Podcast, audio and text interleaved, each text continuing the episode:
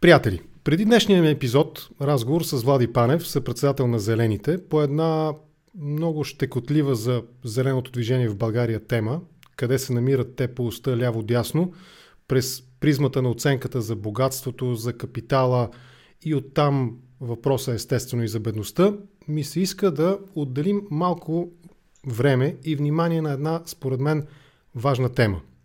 8 декември. Не студентския празник, а нещо, което ако сте гледали днешният епизод на моя събеседник по телевизия Европа, началото по-скоро на неговото авторско предаване на Георги Коритаров, неговия 5-минутен коментар в 9 без 5 беше посветен отново на датата 8 декември, но в една много специфична историческа перспектива. Господин Коритаров, защо датата 8 декември, както вие коментирахте в днешните, днешните си уводни редакционни думи, е толкова важна и значима? Имам предвид изказването на премиера, президента на Руската федерация Владимир Путин, който оцени преди в края на миналия век, мисля, че беше това негово изказване, или някъде в началото на този, не си спомням точната дата, определи 8 декември като най-голямата геополитическа катастрофа на 20 век. 8 декември е датата на която де-факто и де юре Съветския съюз спира да съществува след съответните разпоредби, подписани от тогавашния руски президент. Да започнем от там. Наистина ли спира да. Въпросът ми беше с какво е важна, но ми се иска, отговаряйки на това, да отговорите на въпроса, наистина ли де-факто спира да съществува Съветския съюз, не само да юре? Да, Съветския съюз всъщност, ако бъдем буквални до понятието спиране де-факто да съществува, можем дори да кажем, че де-факто прекрати съществуването си три години преди беловешките съглашения да съберат а, като обща воля подписите на Борис Елци, на Леонид Кравчук и а, Станислав Шушкевич, който беше а, всъщност условният домакин, тъй като събитието е в а, Беларус. Три години преди това обаче, през 1988 година, наистина можем да говорим за фактически разпад, морален разпад на Съветския съюз. Защото през 1988 година избухна а, първата война между Армения и Азербайджан заради Нагорни Карабах. А, начина по който тази война избухна, а, непреклонността на исканията и яростта на претенциите на тези два иначе съветски народа по менталитет, по формирана в продължение на десетилетия култура, а, обозначи наистина категоричното начало и посока на разпад на Съветския съюз. В известен смисъл, това, което стана на 8 декември 1991 година, а, а, само дойде като една от ключовите стъпки към узаконяване на този разпад, всъщност разформироване на голямата съветска федерация.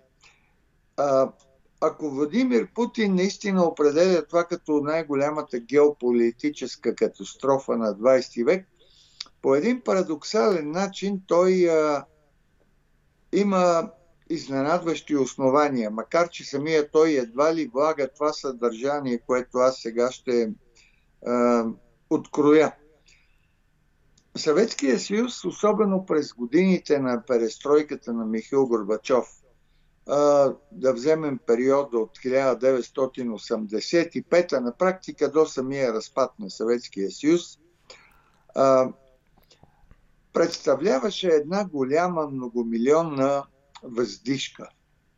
Въздишката на хора, които тък му бяха усетили отпускането на примката, дори можем да кажем на оковите на а, съветския тип а, комунизъм и бяха преминали постепенно в една фаза, която им позволяваше да говорят на висок глас. Да си спомним лозунгите на перестройката, а, гласност, а, повече светлина, а, свободно мислене, имаше вглеждане в исторически факти, имаше едно отприщване на литература, за каквато до, до тогава съветския народ не беше мечтал. Тази въздишка на облегчение и на надежда. Не е ли въздишка на свободата? Въздишката на свободата през тези години, но въздишка на свободата в тези съветски условия, за които никой не можеше и да допусне, че ще изчезнат заедно с самия Съветски съюз.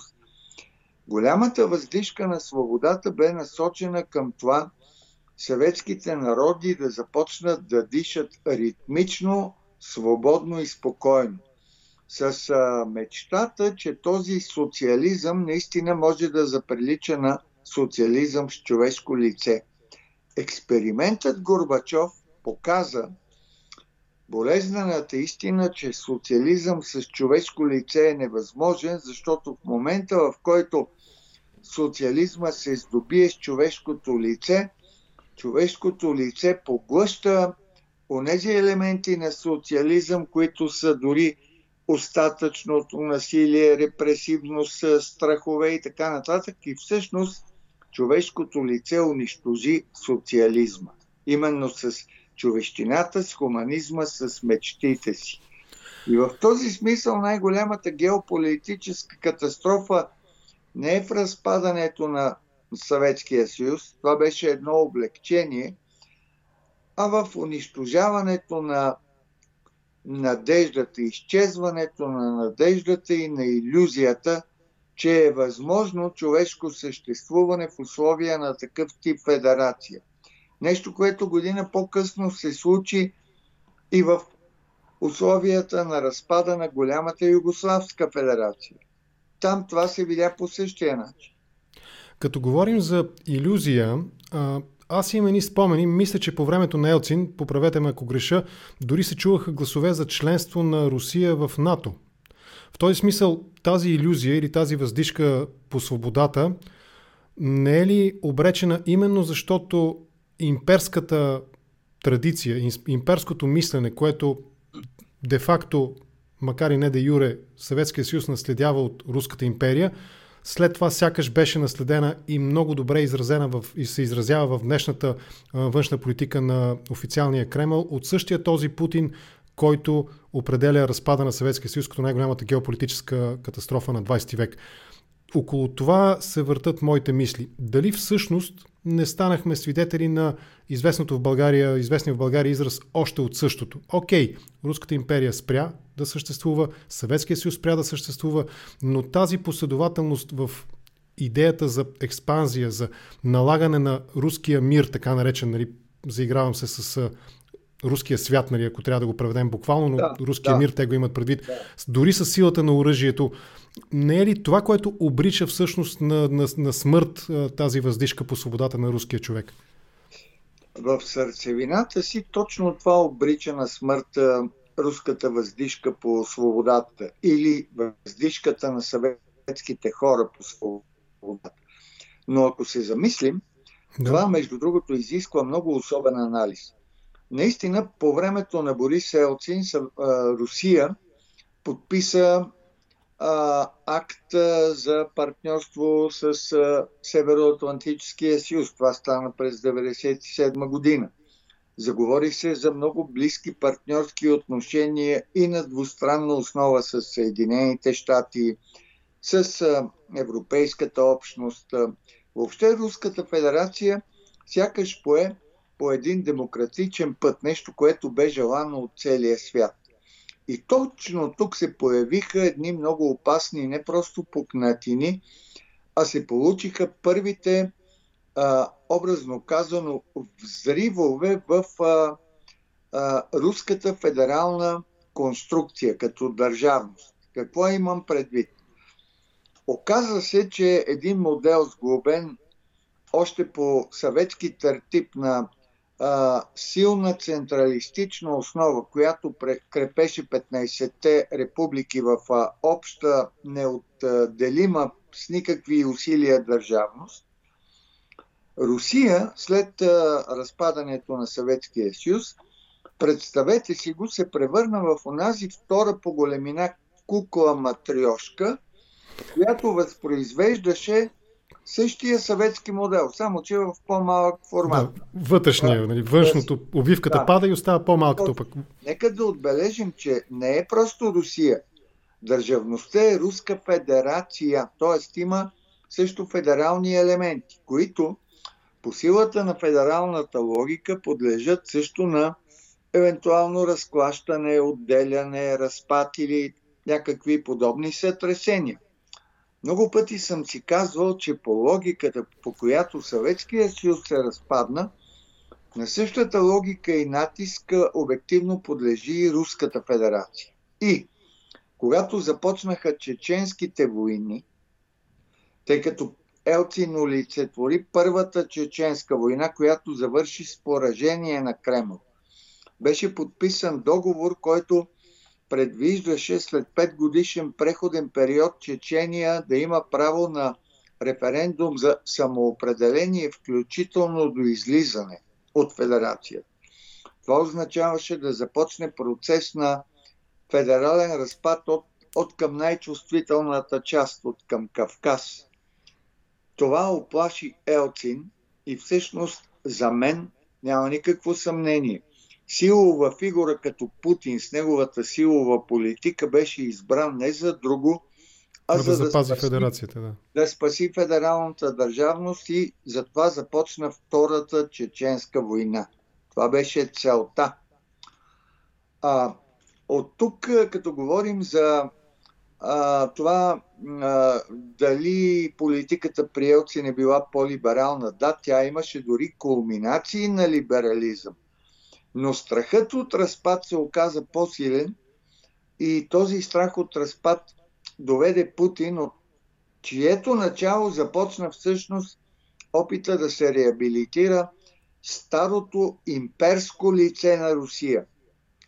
И това става за сметка на разбиване на спомена и авторитета, включително и на ценностите, върху които беше построен Съветския съюз. Всъщност, Руската федерация на Путин, която е в скрит вид и в все по-открит, обаче става а, държавност с имперски амбиции, прави това за сметка на отричане на Съветския съюз и на Дали... съветските политики. Дали се отрича обаче? Аз забелязвам една, моето нали, не много професионално око в тази сфера, забелязва една много специфична тенденция. Сякаш в пределите на идеологическата м- просвета, да го кажем така, която официална Москва налага на руските граждани, Ленин сякаш започва да играе негативна роля. Аз няма да се изненадам, ако скоро се заговори за изваждане и погребане на тялото му от мавзолея а, по... Говори. А, Но Сталин, да, за това се говори. Но Сталин сякаш продължава да бъде реабилитиран и признаван като добрият държавник с здравата ръка, който управлява до степен нали, негови паметници да едва ли не да са така да се приравняват с икона, с нещо свято. Нали, там за сълзи се говори и така нататък. Тоест, реабилитира се Сталин, отрича се Ленин. Каква е евентуално идеята, ако моите наблюдения са валидни за подобно поведение пропагандно? Изключително интересно и точно наблюдение. Ще ви върна обаче към един период, когато охулваха и отричаха Сталин, за да реабилитират Ленин. Това беше тъкмо периода на перестройката, чиято идея беше с комунистическата идеология, особено в съветски формат, да бъде построена върху един изчистен, реабилитиран ленинизъм. Сега охулват а, и громят Ленин, за да разгромят старата идеологическа основа на Съветския съюз – а реабилитират Сталин, но не като изразител на тази идеология, а като символ на твърдата ръка, включително като репресивен символ, чиято репресивна политика обаче постига резултат победа във Втората световна война. А, мисля, че а, е важно да се каже, че всъщност новото изграждане на а, новия тип идеология в Руската федерация а, се извършва на основата на отрицанието на Ленин и на неговите комунистически постулати. Путин и Руската федерация в момента имат амбицията да изградят а, една нова общо федерална дясно-консервативна идеология, която да бъде идейната, така да се каже, духовната спойка в а, а, руското общество. И когато говорим за такъв тип дясно-консервативна идеология, разбира се, тя няма как да се утвърди, ако не е за сметка на тотално отрицание и а, своеобразна идейна война с а, предходната идеология, която крепеше Съветския съюз. В този смисъл... Тоест ленинската идеология. Ленинската идеология. В този смисъл аз казвам, че Руската федерация е своеобразно отрицание на Съветския съюз, точно в тези ключови опори, които са всъщност държавокрепителите, крепителите на държавността, но чрез идеи. В единия случай това беше Ленин, интернационализма, социалистическите и комунистически утопии – в момента говорим за такъв тип десен консерватизъм, който е по-скоро ориентиран към прагматизъм, към доказване на правото на Русия да бъде равноправен участник в един а, а, капиталистически свят, т.е. да може да заеме мястото си до страни като Съединените щати, Великобритания, Япония и така нататък.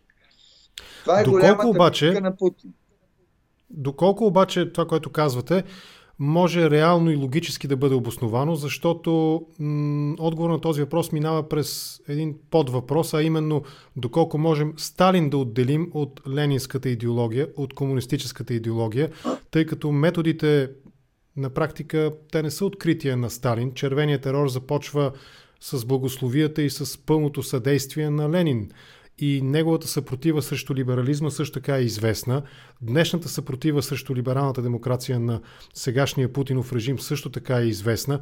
В този смисъл, този десен консерватизъм изобщо има ли реална идеологическа основа или е просто някакъв мишмаш от соцносталгия, от сталинска носталгия и съвременно отрицание на цивилизационния избор на света? А, не бива да забравяме нещо много важно това, което се опитват да направят, да противопоставят и да разделят Ленин от Сталин, което впрочем става за втори път в историята, защото първия път става, когато на 20-я конгрес на КПСС Никита Хрущов развенчава Сталин заради култа към личността и от тогава започва опита да бъдат откъснати един от друг Сталин и Ленин. А, сега този опит продължава, но с а, друга цел. Както ви казах, целта от единия да бъде изграден образа на силата, а другия да бъде смачкан, тъй като е олицетворение на болшевишката идеология. Но това преди всичко е ориентирано не към нас, хората от Европа, които много добре знаем, че Ленин и Сталин са две лица на едно и също зло колкото е ориентирано към а, руската митологична култура. Какво е важно да се знае за руската митологична култура? Тя се да. крепи върху а, маниакалното желание за величие и а, ако си спомняте, на времето ходеха а, уръфани, а, просто облечени семпли хора, но живееха с огромното самочувствие, че те може в личния си живот да са много бедни, но като държава имат атомно оръжие. Този менталитет държавата да е силна, пък с нас какво, да става каквото ще, той в немалка степен си продължава. И това е, между другото, естествената среда, която позволява такъв тип манипулации. Разместване на икони ще свалим Ленин, ще вдигнем малко по-нагоре Сталин. Или ще дръпнем Сталин, ще сложим, да речем, някой ден може да се върнат наистина и към Горбачов или към някакви други разновидности. Всичко зависи Той... от конюнктурата. Този простоват човек с огромно самочувствие Аз мисля, че един от идеалните му литературни, оттам и медийни образи е м- другаря Шариков от Кучешко сърце. За такъв тип човек ли говорите? Ами до голяма степен това е събирателен образ на, на съветския човек, човек. а оттам и руския човек.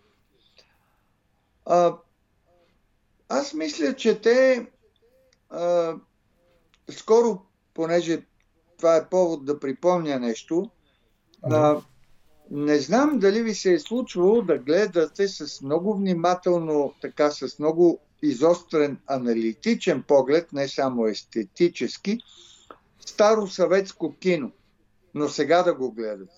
Сега, не тогава. Тогава също беше много интересно.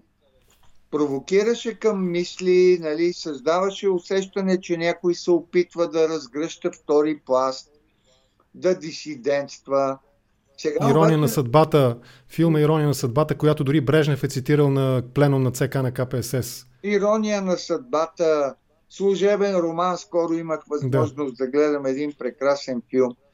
Непрекъснато се очудвам, че тия хора а, филмите показват, че те живееха с идеята да наистина да изградат един нов морал – Морал, който е обединителен в смисъл, а, спомняте си понятието съветски човек. Това е много особено понятие. Понятието съветски човек а, отразява формирането на личността с съветски ценности в условията на Съветския съюз. Те не казваха руснаци, украинци, грузинци, азери. Човек. Да. Съветски човек.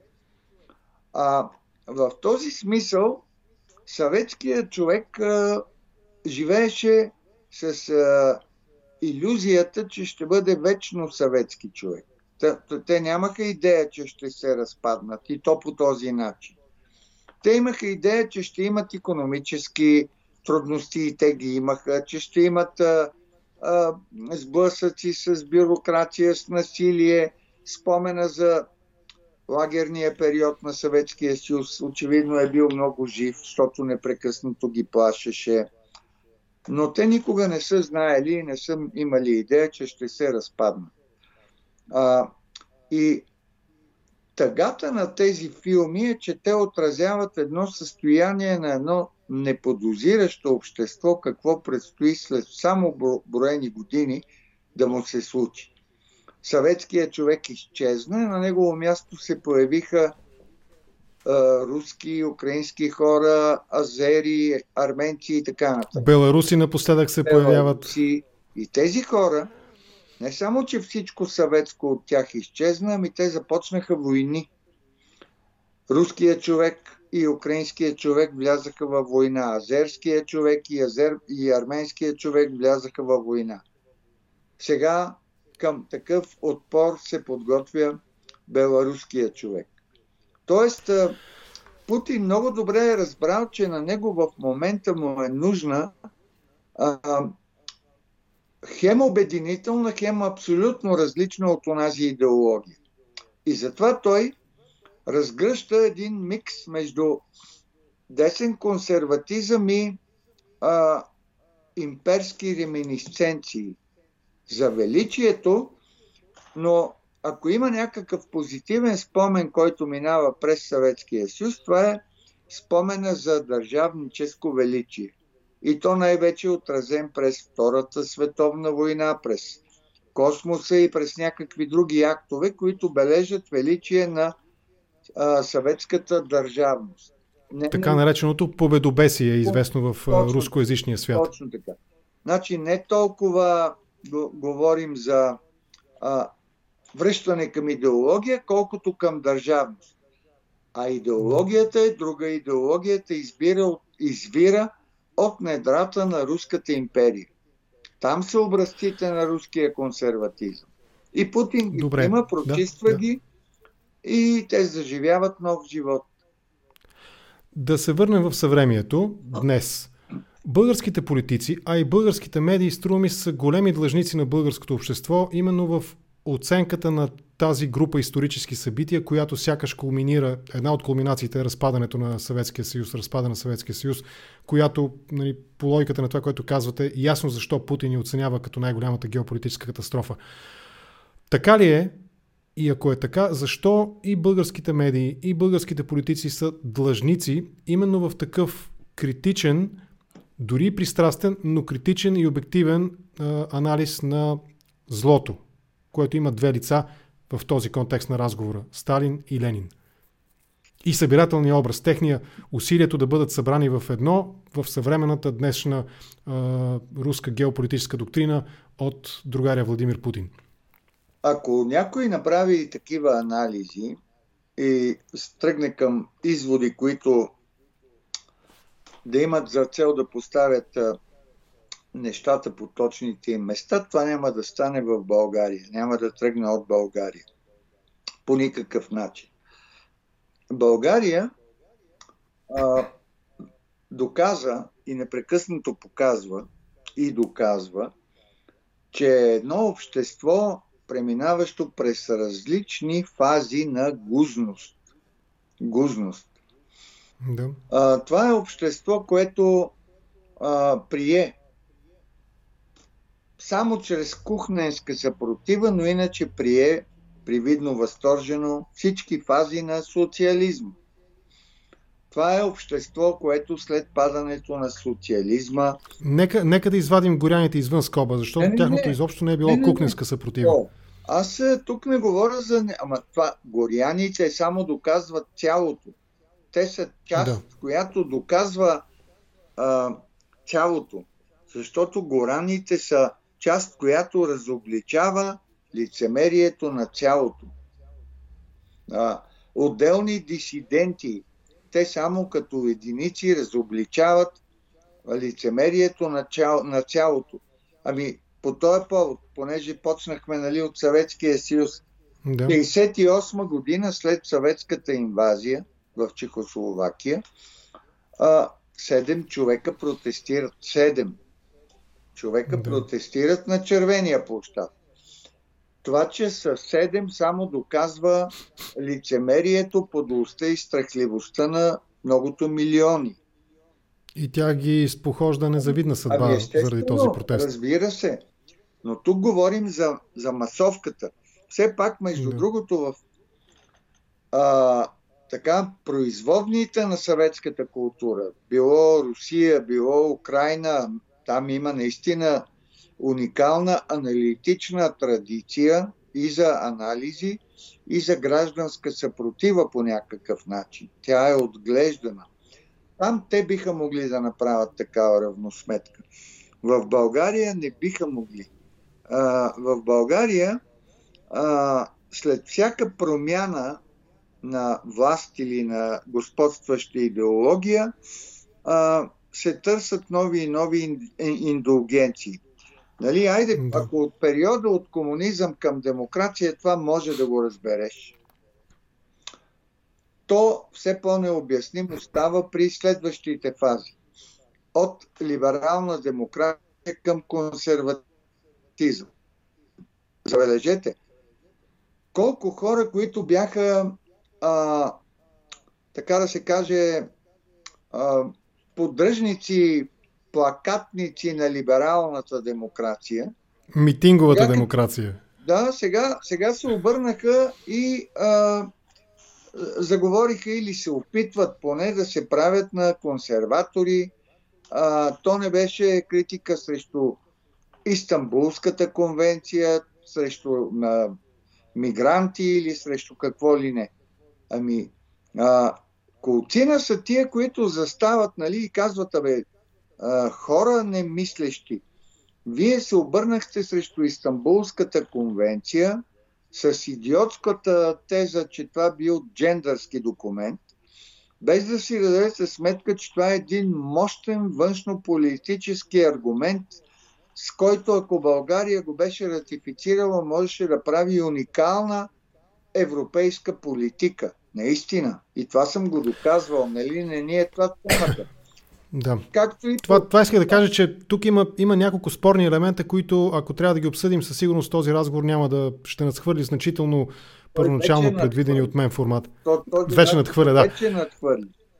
По въпроса за българските политици, не за медиите, за тях ако остане време, глупост, страх, зависимост или произволна комбинация от трите ги поставя в ситуация, в която да не могат да направят ясна оценка на този исторически период. Комунистическото минало, комунистическия режим и Съветската империя.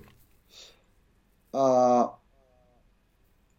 незаинтересованост, а, надменност и необразованост. А, дълбинна необразованост.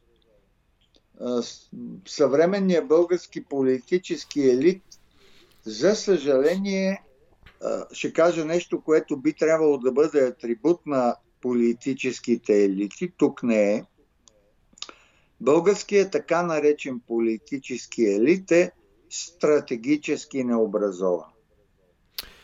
Не се очудвам, защото всички помним твърдението на част от една много ярка така, част, личност от българския политически елит, според който при Крайовската спогодба Румъния ни взема Добруджа. Това е част от тази това е част как да го кажа? моя скромен принос като журналист. Към политическия фолклор, да. А, но а, това е само върхът на айсберга. Тук говорим за... А, защото има съществена разлика между базисна неграмотност да. и стратегическа неграмотност. За мен стратегическата неграмотност е много по-страшното състояние, защото това е състояние, при което един елит не е в състояние да разположи адекватно приоритетите в своите политики и в своите цели. Просто а, най- най-фрапантният пример за това е начина и съдържанието, а, с които е сключен договор за приятелство с Република Македония. А, пълна липса на визионерство и то от гледна точка на нещо, което трябваше да предхожда. По-скоро ветото аз би го поставил в тази категория на липса на визионерство. Не, не, ветото, ветото е неотделимо от липсата на визионерство при договора, защото да. те са две, два етапа, две фази в едно и също безпросветно развитие по тази тема. Това вето дойде панически в момента, в който разбраха, че договора има не просто пробойния, че договора е един потънал Титаник от гледна точка на български предполагаеми интереси. И казвам предполагаеми не за друго, а защото някой в последния момент се сети, че ние сме имали някакви интереси. Исторически, езикови или Бог знае какви, фолклорни, етнографски. Да, да, ама ако ти имаш такъв интерес, ти тръгваш базисно, още преди да си подписал договор, чрез ситуиране, ако този интерес ти е толкова важен, къде го слагаш в системата от защити. Защото това вето те нямаше как да не го наложат. Трагедията на България е, че при тези изразени позиции, рамковата позиция на правителството, декларацията на парламента, обяснителния меморандум. Нямаше какво друго да се направи, освен да се наложи вето. Беше невъзможно да се направи друго. Нека да завършим разговора, да завършим разговора така. Аз мислех, че Можем... сега. А, Бихме могли да го продължим, но уви, имам и друг събеседник да, да, за тази вечер. Да. Това е моя... При мен няма, при мен няма прекъсване за реклама и да. за новини, но имам и друг събеседник. Да. Та да завършим разговора по този начин. А, можем ли да правим паралел и какъв, ако може, между точно тази безпросветност на българския политически елит по отношение на историческите събития, в частност ако говорим за 8 декември разпада на Съветския съюз, и а, днешната сякаш безпътица, в която България се намира. Хем сме в Европейския съюз, хем пък продължаваме да бъдем троянския кон на Русия там. Хем сме за разрастване, развитие, интеграция на Западните Балкани към Европейския съюз. Хем сме пък доста неумело сме спирачка, нали, един прът в колелото на историята, ако използваме ни такива почти исторически реплики. Има ли пряка връзка между това, между тези неща? Това не е въпрос за финализиране на един разговор, защото е много обемен като отговор, ако тръгнем да говорим сериозно. Мога само да кажа, че а, обединяващото е а, особения политически цинизъм, който господства. Това е цинизма, а, чиято основна характеристика е стремеж към оцеляване, към запазване във властта, към запазване на позиции. От тази гледна точка няма никакво значение дали изграждаш европейски образ с цел да а, прокарваш теза за разширяване на Европейския съюз – тъй като те го направиха без да разбират за какво става дума. Аз мога да докажа. Концепцията за разширяване на Европейския съюз те я приеха и я отиграха повърхностно. Те не заложиха на експертиза за онези ключови а, открити така наречени проблеми, а, при подхода към които можеше тогава едва да се говори за истинско намерение за разширяване. Това са а, а, Гърция, Македония, нещо, което се реши с Преспанския договор, но а, Сърбия, Косово, България, Македония, а, проблемите на Босна и Херцеговина, а, състоянието на разделения остров Кипър. И, и за Украина бяхме в такава разкрачена позиция. Украина. Ние сме тук изчаквачи чакаме. Да се снишим. Да. Както казваше другара Живков, да се снишим, да, да отмине бурята. Да, откъде ще задуха вятър. Да видим откъде и ще по тази причина вятър. ние сме в, на този хал. И така, че няма никакво значение дали европейски или антиевропейски образ. Ако това носи конкретни електорални дивиденти, ами добре дошло. Ние ще бъдем либерали, добре, ако ни изберат, сме либерали. Ако Ти либерал ли си или консерва? Да, ако ще изберат консервативна партия, тогава ще громим Истанбулската конвенция. Какво пречи? Ови, това, което казвате е много мрачно и тъжно дори бих казал. Благодаря за този разговор. Георги Коротаров, Свободна зона по телевизия Европа. Благодаря ви. Благодаря и аз.